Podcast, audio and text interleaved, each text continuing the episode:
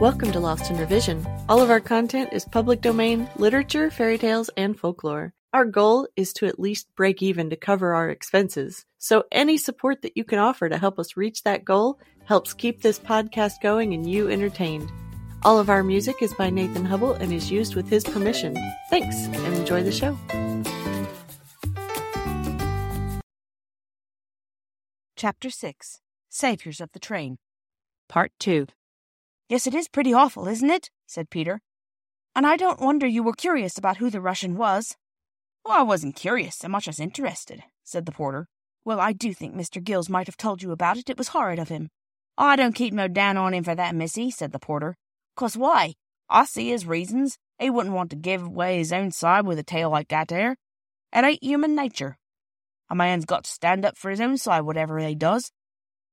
That's what it means by party politics. I should have done the same thing if that long haired chap had been a Jap. But Japs didn't do cruel, wicked things like that, said Bobby. Perhaps not, said Perks cautiously. Still, you can't be sure with foreigners. My own belief is they're all tarred with the same brush. Then why were you on the side of the Japs? Peter asked. Why, you see, you must take one side or the other, same as with liberals and conservatives.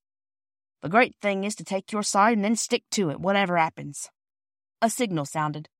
There's the 314 up, said Perks. You lie low till she's through, and then we'll go on along to my place and see if there's any of them strawberries ripe what I told you about. If there are any ripe, and you do give them to me, said Phyllis, you won't mind if I give them to the poor Russian, will you? Perks narrowed his eyes and then raised his eyebrows. So it was them strawberries you came down for this afternoon, eh? said he. This was an awkward moment for Phyllis. To say yes would seem rude and greedy and unkind to Perks, but she knew if she said no, she would not be pleased with herself afterwards, so. Yes, she said, it was. Well done, said the porter. Speak the truth, and shame the. But we'd have come down the very next day if we'd known you hadn't heard the story, Phyllis added hastily. I believe you, missy, said Perks, and sprang across the line six feet in front of the advancing train. The girls hated to see him do this, but Peter liked it. It was so exciting. The Russian gentleman was so delighted with the strawberries that the three racked their brains to find some other surprise for him, but all the racking did not bring out any idea more novel than wild cherries.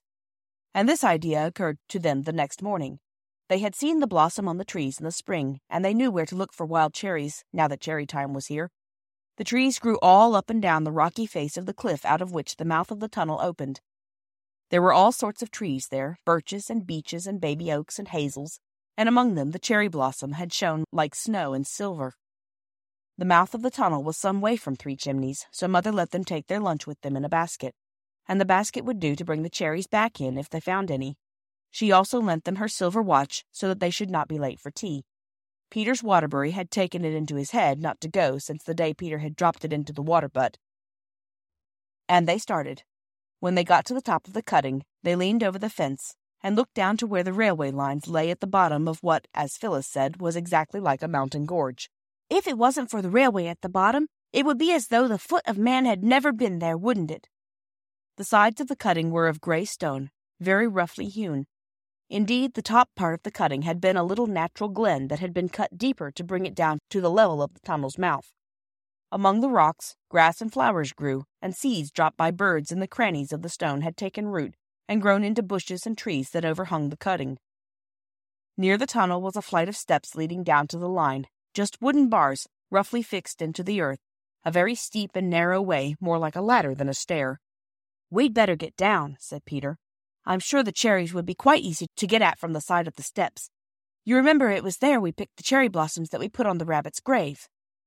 So they went along the fence toward the little swing gate that is at the top of these steps, and they were almost at the gate when Bobby said, Hush! Stop! What's that? That was a very odd noise indeed.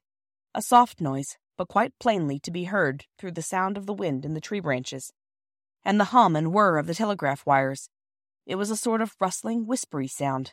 As they listened, it stopped, and then it began again. And this time it did not stop, but it grew louder and more rustling and rumbling. Look! cried Peter suddenly. The tree over there! The tree he pointed at was one of those that have rough gray leaves and white flowers. The berries, when they come, are bright scarlet, but if you pick them, they disappoint you by turning black before you get them home. And as Peter pointed, the tree was moving, not just the way trees ought to move when the wind blows through them, but all in one piece, as though it were a live creature and were walking down the side of the cutting. It's moving! cried Bobby. Oh, look, and so are the others. It's like the woods in Macbeth. It's magic, said Phyllis breathlessly. I always knew this railway was enchanted. It really did seem a little like magic, for all the trees for about twenty yards of the opposite bank seemed to be slowly walking down towards the railway line. The tree with the gray leaves bringing up the rear like some old shepherd driving a flock of green sheep. Thanks for joining us today. Check us out on Patreon. You can help us meet our small goal of breaking even and covering our expenses. Your support helps pay for all of the things that podcasting requires and helps keep this show alive and growing. If you can't afford to support us financially, go give us a good review, subscribe or follow, and share with your friends and family. Feel free to fact check us and offer suggestions to make our show better for you. You can also send us an email at lostinrevisionpodcast at gmail.com. There's a lot us all at the end of the road.